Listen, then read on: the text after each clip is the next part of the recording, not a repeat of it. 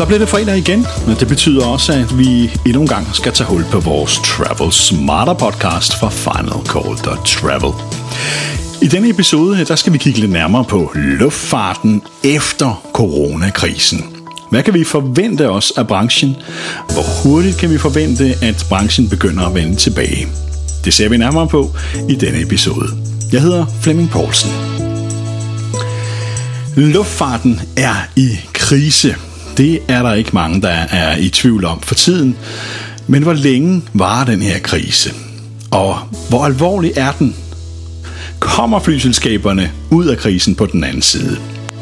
Ja, det er et spørgsmål, som alle stiller sig for tiden. I hvert fald folk, som er en del af luftfartsbranchen og rejsebranchen eller rejser meget.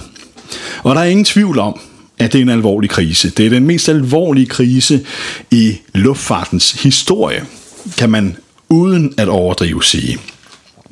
Og det kommer også til at koste nogle liv i luftfarten. Det kommer til at koste mange arbejdspladser, i hvert fald på øh, sådan kortere og mellemlang sigt. Men hvor lang tid kan vi så forvente, der går, inden luftfarten er tilbage på noget, der ikke nødvendigvis er normalen, men den nye normal? Eller noget, der minder om den gamle normal. Der er mange bud på det fra analytikere rundt i hele verden. Øhm, og der har også været en tendens til, at den ene næsten skal overgå den anden i dystre udsigter for fremtiden for luftfarten. Nogle mener, at der kan komme til at gå fem, seks, syv år, inden øh, vi er tilbage på et niveau, som mindede om to tusind nitten.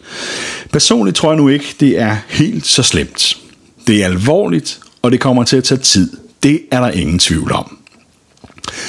Men jeg tror også et eller andet sted, at vi står foran en form for ketchup-effekt, kan man vel kalde det, i luftfarten. Lige nu er alt droslet ned til et minimum på grund af rejserestriktioner og karantænekrav og smitterisiko osv. Og det betyder jo, at stort set alle luftfartsselskaber i verden er i overlevelsesmode. Der er lidt undtagelser i øh, nogle steder i Asien, hvor trafikken er begyndt at øh, tage sig tilbage igen, men stadig ikke til noget, der minder om normalen. Øh, og den her overlevelsestilstand, som branchen befinder sig i lige nu, øh, det kommer naturligvis til at tage noget tid. Det er i afvente på vaccine blandt andet, øh, som forhåbentlig skal være medvirkende til, at smittetrykket kan falde rundt omkring i verden, og at øh, man stille og roligt kan begynde at åbne for rejser igen. Personligt så tror jeg, det går hurtigere øh, at komme tilbage til den nye normal, øh, inden de mest dystre meldinger går på. Der er ingen tvivl om, at det er et En, en enorm interesse nu for mange i at komme ud og rejse. Måske allermest de privatrejsende og ferierejsende. De har ikke kunne rejse på ferie i et år øh, minimum, øh, når man begynder at åbne verden så småt op igen, vil jeg tro, måske halvandet år. Øh, og, og der vil naturligvis være en enorm efterspørgsel i at komme ud og opleve verden igen og komme på solferie og storbyferie og så videre. Og det er lidt det, jeg mener med ketchup-effekten. Øh, folk tripper for at komme afsted igen. Det er der i hvert fald rigtig mange, der gør.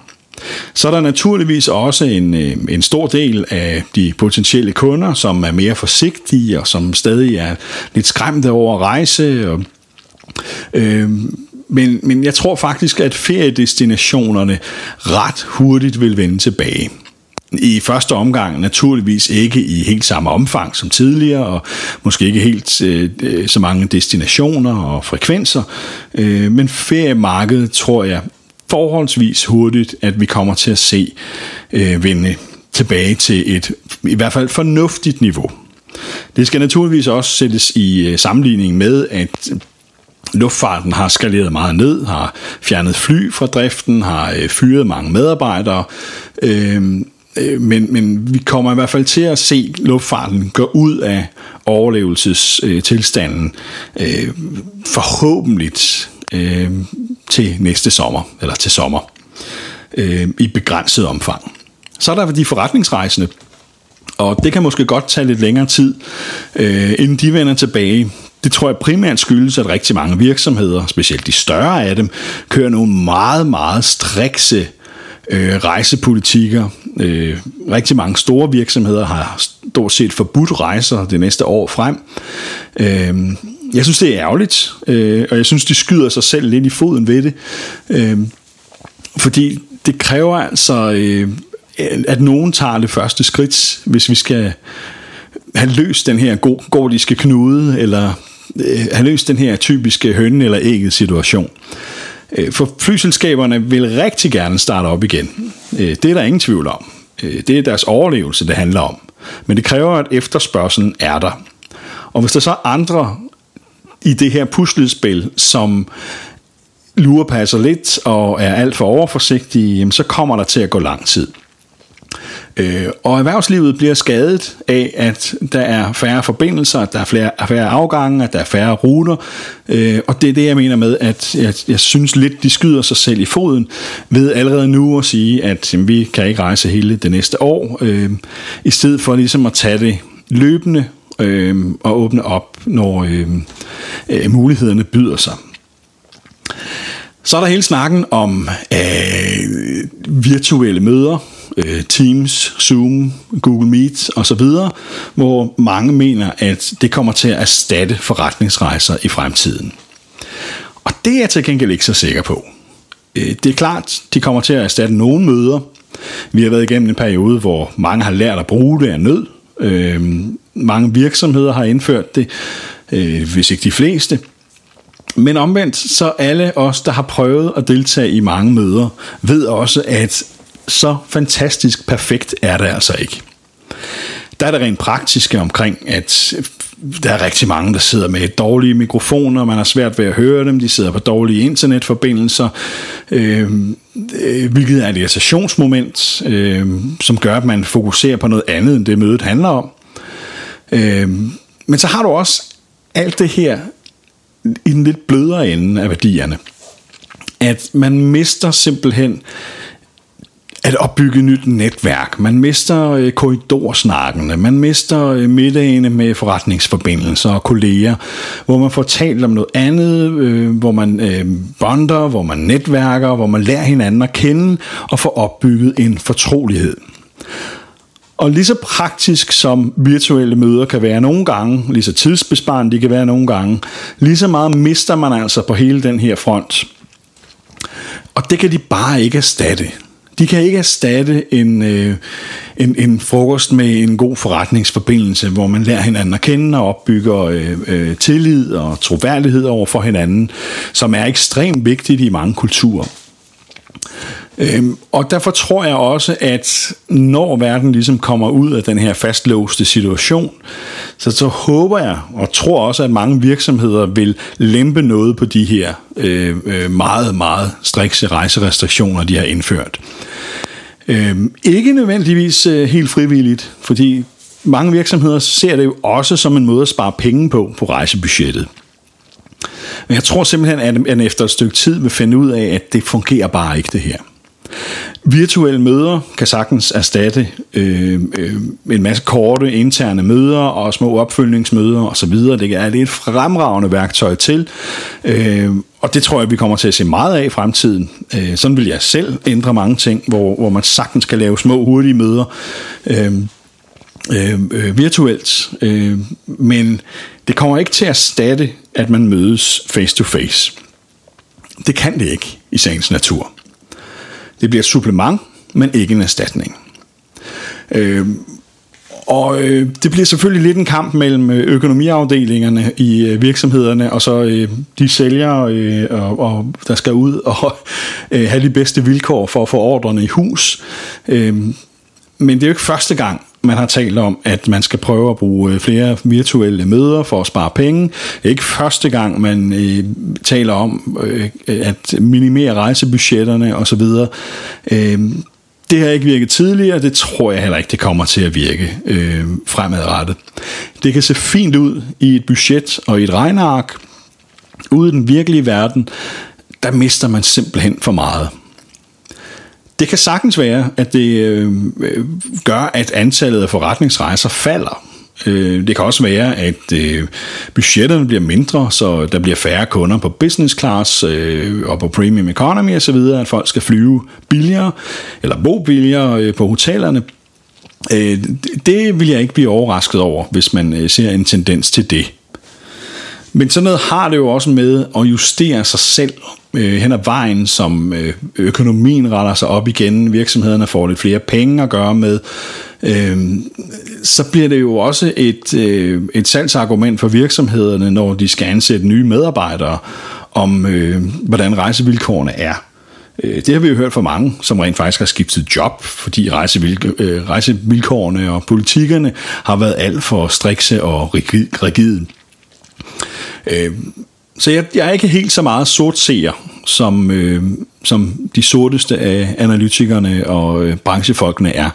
Jeg tror faktisk, når vi får løst den her gordiske knude op, øh, så tror jeg faktisk, at luftfarten og rejsebranchen vender tilbage mod i hvert fald nogle mere rimelige forhold, øh, hurtigere end, øh, end mange tror. Netop på grund af den her ketchup-effekt. Det er en...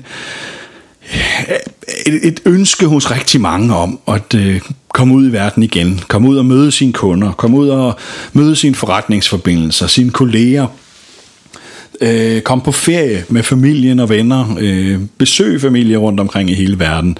Øh, der er vi altså lidt underernæret øh, øh, igennem den senere tid, og det bliver kun værre for, øh, for hver dag, der går, og specielt når vi nu går vinteren i møde, øh, så tror jeg, der er rigtig, rigtig mange, der sidder klar på booking-knappen til at få booket noget igen, når de kan gøre det sikkert, og når de ligesom øh, får tillid til markedet igen, at det, de booker, rent faktisk også bliver fløjet.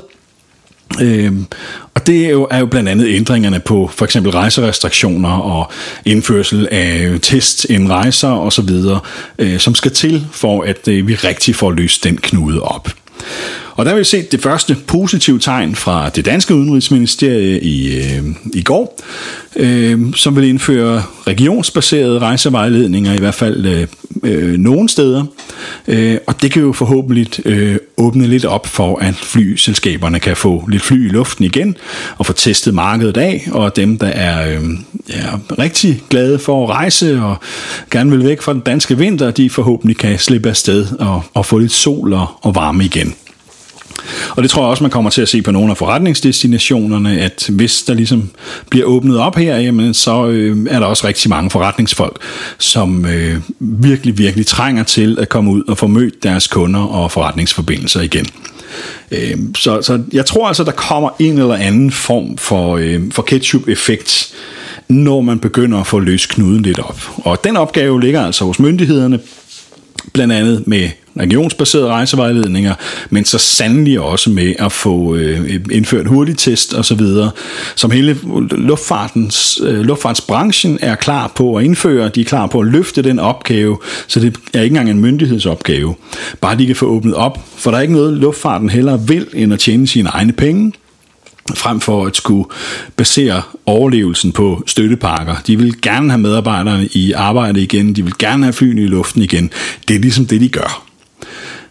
Så lad os håbe, at der kommer til at ske mere, også i andre lande der, så, så der ligesom bliver et grundlag for at få åbnet op for, for luftfarten igen. Så er der så en anden snak om, hvordan kommer luftfartsmarkedet så til at se ud efter corona, og der tror jeg til gengæld, vi kommer til at se en del ændringer. Vi har allerede set de første tegn på det i Norge. Det norske indenrigsmarked er meget, meget lukrativt. Der er en stor volumen, blandt andet i kraft af landets udformning.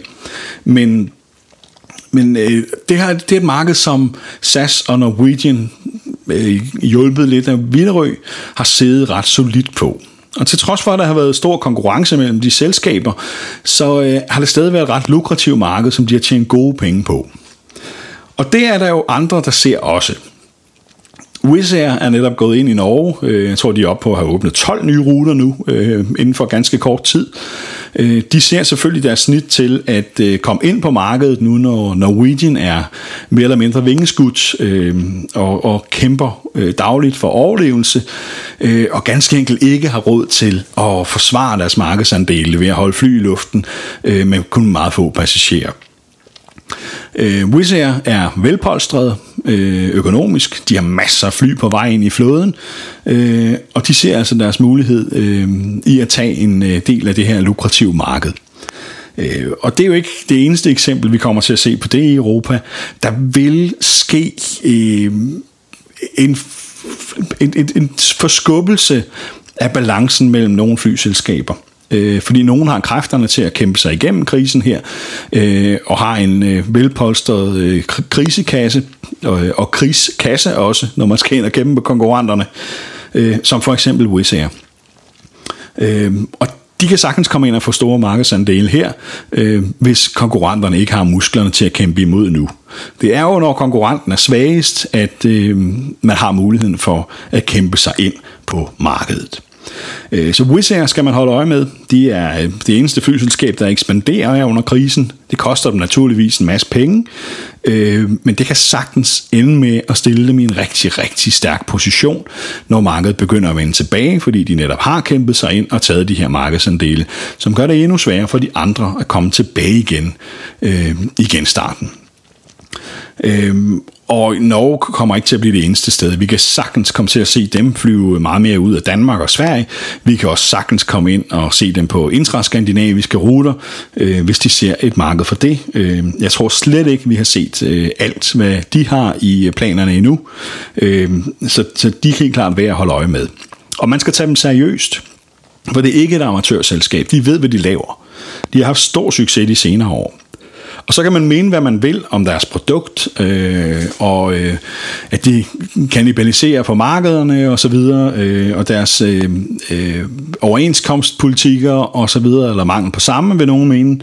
Øh, men når alt kommer til alt, så er passagererne altså ret ligeglade med det. Så vil de have billige priser. Det er og bliver pris, pris, pris, som øh, flytter passagererne. Sådan var det før corona, sådan kommer det også til at blive efter coronakrisen. Så er der en politisk debat om det, øh, og en debat i medierne og fagforeningerne, som råber op og råber vagt i gevær. Øh, og der er ganske givet også en masse kunder, der øh, mener, de er enige med fagforeningerne og politikerne i, at man ikke skal flyve med dem. Øh, vi har bare set gang på gang, at det er bare ikke sådan, folk agerer, når de skal booke deres flybillet. Så er det pris, det handler om, og naturligvis ruter og destination og afgangstider osv., men det er rigtig meget pris. Sådan kommer det også til at blive med Wizz Air i det her tilfælde, selvom de måske ikke er anset som det mest politisk korrekte og fagforeningsvenlige selskab, så skal de nok få hævet en masse kunder til sig, når de kommer ud med billige priser. Og de har masser af penge, øh, i hvert fald i forhold til mange andre selskaber. Øh, de er super professionelt drevet, øh, og det, det skal man bare ikke tage fejl af. Øh, så kan man have et ønske om, at det er nogle andre, der kommer stærkt ud af det her, øh, men det er bare ikke nødvendigvis sådan, det altid går i virkeligheden. Øh, på Wizz Air har som sagt en masse fly på vej ind i flåden, spritnye fly, øh, og nogle steder skal de altså placeres, øh, og der er de i gang med at kigge på, hvor kan de øh, overtage markedsandele øh, rundt omkring i Europa, hvor er konkurrenterne svage, og så ser de en åbning i markedet der, og går ganske hårdt ind med en pænt stor øh, kriskasse, øh, så de er villige til at tage et tab i en periode nu, for at komme ind, mens konkurrenterne ligger ned. Øh, så dem skal man holde øje med, det skal både Norwegian og S A S holde øh, voldsomt øje med. Jeg tror ikke, at S A S er øh, helt så, øh, så hårdt ramt i den konkurrence, i kraft af, at de har en betydeligt større andel forretningsrejsende og virksomhedsaftaler osv. Men øh, det betyder ikke, at de ikke bliver hårdt ramt af det, fordi øh, det går jo ud over det prisniveau, man kan lægge. Øh, så det er godt, at de ikke mister passagerer som sådan, men for at beholde de passagerer, de har, så skal de jo også sørge for at følge med ned i pris, for hvis prisforskellen bliver for stor, jamen så mister de jo passagererne, fordi så kan man godt leve med et øh, dårligere produkt, øh, hvis prisforskellen er stor nok. Øh, sådan øh, har det altid været. Og så har vi jo de traditionelle flyselskaber, øh, som jeg også tror, vi kommer til at se en ændring på, øh, mere i form af deres produkter. Vi har allerede set Lufthansa gå ud og sige, at fra foråret, jamen, der er det slut med gratis drikke og snacks, som bor på economy class i Europa. Øhm, der lægger de så meget op af, hvad S A S har gjort i flere år. Det vil jeg ikke blive overrasket over, hvis øh, vi så flere følge med i, øh, øh, på det spil, øh, og tænker, nu kan vi øh, spare omkostningerne her, og lade folk købe, hvad de vil have ombord. Øh, nu handler det om at øh, spare penge. Der vil i lang tid være en overkapacitet i markedet, når flyene kommer i luften igen. Det betyder også, at priserne ganske givet vil blive forholdsvis lave øh, i en øh, ret overskuelig eller ret øh, anselig fremtid.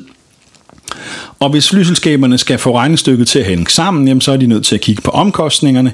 Øh, og der er øh, omkostningerne til servering ombord, altså et af områderne, hvor de kan spare en hel del på. Øh, så sker der en masse ting bag kulisserne, hvor de også kommer til at spare penge og presser og medarbejdere og øh, på løn og vilkår og alt muligt andet. Øh, det kommer til at gælde alle selskaber.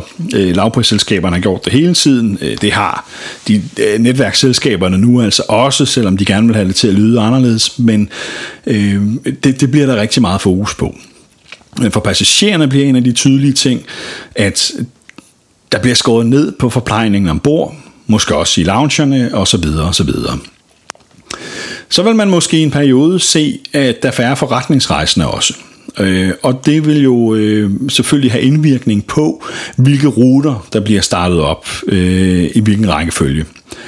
Øh, og der vil jeg nok tro, at der vil blive ret stor fokus på ferie- og fritidsruter øh, i første omgang, øh, fordi det er nok den del af markedet, som hurtigst kommer tilbage mod noget, der minder om, øh, om normalen igen.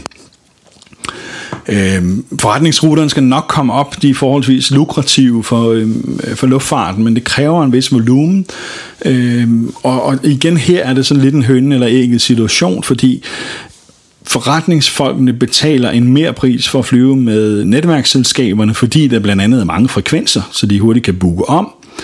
Men flyselskaberne kan ikke sætte mange frekvenser ind, før at der er et vist volumen af kunder. Så det bliver også sådan lidt en lurepasser situation, hvor, hvor alle venter på hinanden. Der kan man jo håbe på, at man også ser lidt en, en ketchup-effekt. De kan jo i første omgang kompensere lidt for det ved at bruge mindre fly, i hvert fald de flyselskaber, som har dem til rådighed. Så der vil man nok se mindre fly på de her forretningsruter, mod at der til gengæld kommer lidt flere frekvenser, som er det forretningsfolkene efterspørger. De fleste forretningsfolk vil hellere flyve i et mindre fly, og så har flere afgange at vælge imellem, end de vil have en daglig afgang i et stort fly. På fritidsrejserne er det lidt anderledes. Der kan man bedre nøjes med færre frekvenser, øh, og så sætte nogle lidt større fly ind der og samle de kunder, der er på lidt færre afgange. Øh, så det tror jeg øh, er en af de ting, vi kommer til at se i, øh, i udviklingen fremover. Så er der gebyrer, øh, tilkøb, unbundling, hvad man nu vil kalde det. Øh, det område kommer der også meget mere pres på. Det er som sådan ikke nyt. Vi har også længe inden corona set, at de traditionelle flyselskaber er bevæget sig ind i gebyrjunglen og har indført lightbilletter og betaling for bagage og sædevalg og alt muligt andet. Noget, som tidligere var inkluderet i billetpriserne. Vi ser det også, som jeg var inde på før, med forplejningen ombord, at det bliver også mere og mere normalt, at man skal betale for det ombord. Indtil videre har vi British Airways, vi har øh, Lufthansa-gruppen, som har meldt det ud nu, vi har S A S, øh, øh, så er der øh, Iberia, øh, mener jeg også, kører øh, salg ombord. Øh, og må det ikke, når der er så stor en del af de traditionelle, at flere af de andre kommer til at følge efter, hvis de kan se, at der er en stor besparelse at hente der. Det vil jeg tro. Øh, det var lidt det samme, der skete med light-billetter og basic-billetter, at alle ville egentlig gerne gøre det, øh, men ventede lidt på, at der var nogle af de store, som turde at tage skridtet. Det gjorde Lufthansa, øh, og så var der flere, der fulgte med. Det samme tror jeg, der sker med, med catering ombord nu, at øh, nu hvor Lufthansa-gruppen, øh, som har så stor en volumen i Europa, øh, og er så markant en spiller, gør det, så tror jeg faktisk også, at der kommer til at være andre, der følger efter den her, så det bliver den nye normal ombord. Det er ærgerligt for os passagerer, Øh, fordi jeg tror ikke på, at vi, vi ser billigere billetter af den grund. Det her handler bare om, at, øh, at bundlinjen skal reddes hos flyselskaberne. Øh, lige nu er det jo selvfølgelig øh, i overlevelsestilstand, så det handler om, at de skal hente noget af det tabte ind. Så det er jo måske et forholdsvis billigt offer for, øh, for os rejsende at, øh, at give, øh, mod at vi måske til gengæld kan få øh, flybranchen ud på den anden side, så nogenlunde helt. Øh, Problemet er bare, når det først er fjernet, så kommer det ikke tilbage igen. Og der skal vi nok indstille os på, at luftfarten bliver anderledes i fremtiden. Det bliver mere skrabede produkter. Jeg vil heller ikke blive overrasket, hvis de skærer endnu mere ned på bonusoptjeningen, hvis der kommer endnu flere gebyrer. Lavprisselskaberne har jo været i gang et stykke tid med også at tage betaling for håndbagage, for at være sikker på at få flest mulige penge ud af folk. Det vil jeg heller ikke blive overrasket over, hvis der var flere selskaber, der følger med på det. Så man stort set ikke kan tage et fly uden at betale en eller anden form for ekstra gebyr for et eller andet. Og det der race to the bottom har vi jo beskrevet mange gange før, både her i podcasten, men også på Final Call dot Travel, og det er slet ikke slut endnu. Man kan måske argumentere lidt mere for, at nu er det lidt mere af nød, flyselskaberne gør det, men tag ikke fejl. Lysten har været der længe. Der har bare været rigtig mange, der ikke har tur at tage det første skridt. Den byld har vi fået hul på allerede inden corona, og jeg er sikker på, at der bliver, bliver mange ændringer på det i fremtiden også. Og så kan man så sige, at fordelingen af sæder og sådan noget ombord kan måske også blive anderledes på sigt. Det er ikke noget, man lige gør natten over, og det er noget, der koster penge. Men kommer der færre rejsende på business class og færre forretningsrejsende, så vil andelen af economy-sæder måske blive større. Personligt tror jeg, at premium economy bliver noget, rigtig mange kommer til at satse på, fordi det er sådan en god mellemting. Og det er et produkt, som både henvender sig til de fritidsrejsende, som gerne vil betale lidt ekstra for bedre komfort, men også til de forretningsrejsende, som måske får indskrænket deres rejsebudgetter, øh, og, og stadig gerne vil rejse sådan forholdsvis komfortabelt.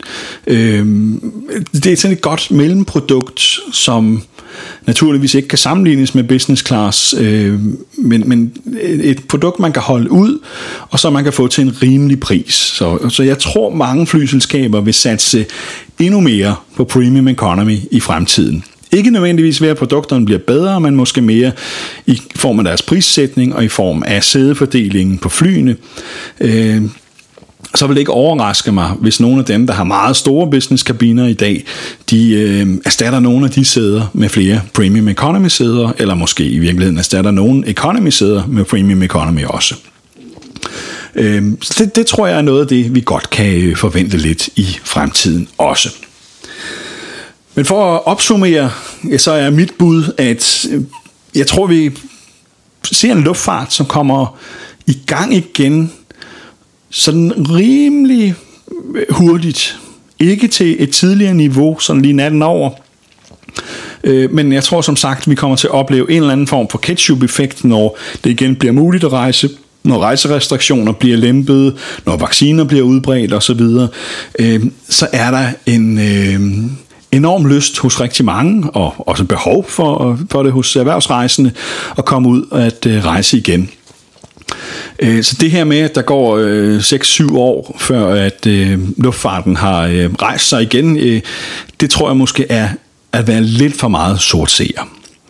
Men det er ingen, der er ingen tvivl om, det kommer til at tage tid. Det kommer til at blive nogle hårde år frem med vores, eller i hvert fald for flyselskaberne. Der bliver overkapacitet i en periode, for alle vil forsøge at få deres fly i luften og, og kæmpe om markedsandelene. For passagererne vil det ganske givet komme til at betyde øh, ret fornuftige priser. Øh, og øh, det vil igen måske lokke nogen ud at flyve. Øh, det ved vi jo, at lave priser lokker kunder til. Øh, Men det bliver en katten efter musen-leje, for flyselskaberne har et enormt økonomisk hul, de skal have dækket, så de vil selvfølgelig forsøge at tage så meget som muligt for flybilletterne, øh, og finde den der balance, som øh, giver mest mening. Men det er der for så vidt ikke noget nyt i. Man kan sige, at fordelen for flyselskaberne er, at også inden corona, der var det jo en enormt konkurrenceudsat øh, branche. Og det vil det også være efter corona. Men det var flyselskaberne gearet til på forhånd. Så den store hurdle, det bliver at få flyene i luften igen og få fjernet alle de her rejserestriktioner, øh, så efterspørgselen stiger. For lige nu tør folk ikke at booke ud i fremtiden, for de ved ikke, hvad de kan regne med. Og det laver et stort problem for flyselskaberne, både i likviditeten, øh, men også i deres fremtidige planlægning. Der er ingen flyselskaber, som tør at planlægge mere end øh, ganske få uger frem, for de aner ikke, om de har kunder ombord eller ej. Og derfor øh, tør man ikke sætte for mange afgange ind, før man ser, at markedet begynder sådan for alvor at flytte sig igen. Det er en gordisk knude, det er en, øh, en øh, høn eller ægget situation, øh, men jeg tror som sagt altså også, at vi får den her ketchup-effekt, så snart der ligesom kommer hul på det igen. Øh, så øh, det kan godt være, at jeg er lidt for optimistisk, øh, og det er min egne håb, der måske overskygger det lidt, men, øh, men øh, jeg, jeg tror faktisk, at verden er klar til at rejse, så snart det overhovedet er muligt, øh, og det kan være en hjælp til flyselskaberne, og ikke mindst de mange ansatte i branchen, som øh, enten har mistet jobbet, eller er hjemsendte, og så videre, og er nervøse for fremtiden, så jeg håber, om ikke andet så for deres skyld, at, øh, at jeg får ret i mine forudsigelser her. Ombord, ja, der kommer vi altså til at se, øh, at der bliver skrabet mere og mere ind til benet mange steder. Vi kommer til at se flere gebyrer. Vi kommer til at skulle betale for mere og mere forplejning. Øh, Og så jokeren er lidt, hvordan bonusprogrammerne kommer til at blive, fordi der er ingen tvivl om, at økonomerne i flyselskaberne også gerne vil skære ned der. Omvendt, så kan det være et enormt stærkt værktøj til at få kunderne tilbage igen på flyene, og få dem til at blive loyale. Fordi det der også er faren nu, når man ligesom har haft et stop i alt, det er, kommer kunderne tilbage med de samme bookingmønstre, som de havde før. Dem, der har været loyal mod et flyselskab før, bliver de loyal mod det samme flyselskab igen. Indtil videre, ja, så ser det ud til, at øh, de fleste flyselskaber har formået at øh, give folk øh, muligheden for at opretholde deres status, så de i hvert fald har muligheden for at starte, øh, hvor de slap. Øh, og det er i hvert fald en start. Men omvendt, hvis man ligesom ser en masse devalueringer i loyalitetsprogrammerne, så kan man også risikere, at det koster kunder. Så jeg er ikke sikker på, at det er der, at øh, flyselskaberne slår til i sparerunderne som det allerførste. Øh, men igen, vi har set det før. Hvis nogen af de store tager nogle drastiske skridt der, så følger de andre efter. Øh, sådan er branchen bare. Det er øh, en branche, hvor man lurepasser lidt, øh, og, og ingen rigtig tør at være de første, men kommer der først hul på det, så øh, ruller lavinen, og så følger alle med.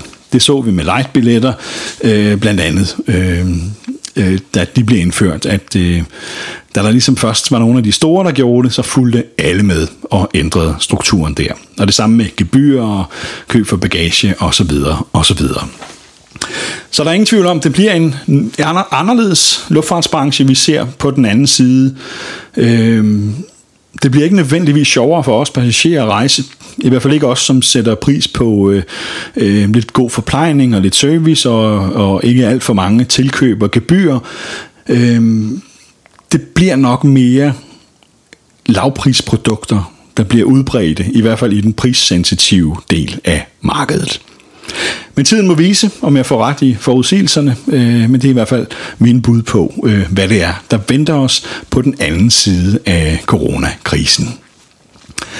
Her til slut, ja, der vil jeg minde dig om, at øh, vi har fuld gang i vores populære Facebook-gruppe stadigvæk. Den hedder Frequent Traveler Danmark. Så rejser du lidt mere øh, end gennemsnittet, i hvert fald under normale omstændigheder, og har planer om det efter coronakrisen også. Så skynd dig at melde dig til der.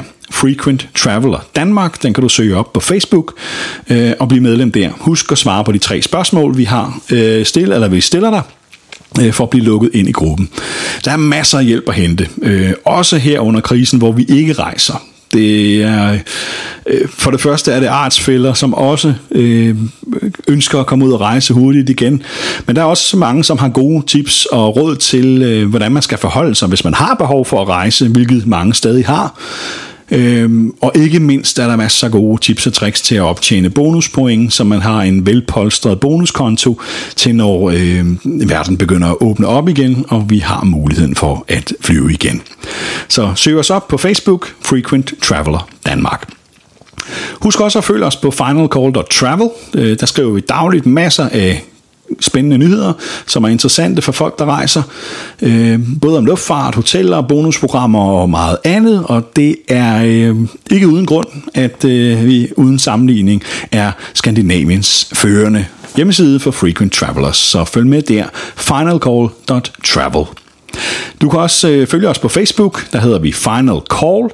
Øh, så går du ikke glip af de mange nyheder, vi publicerer dagligt. Her til slut, ja, der vil jeg bare sige tusind tak, fordi du lyttede med, og øh, sige på genlyt til næste gang. Jeg hedder Flemming Poulsen, og ønsker dig en rigtig god weekend.